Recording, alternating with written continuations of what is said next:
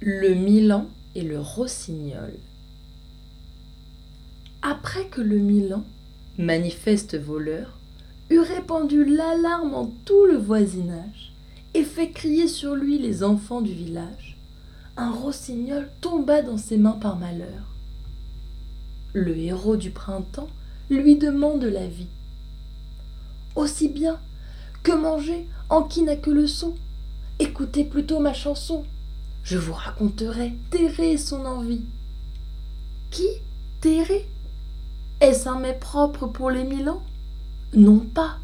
C'était un roi dont les feux violents me firent ressentir leur ardeur criminelle.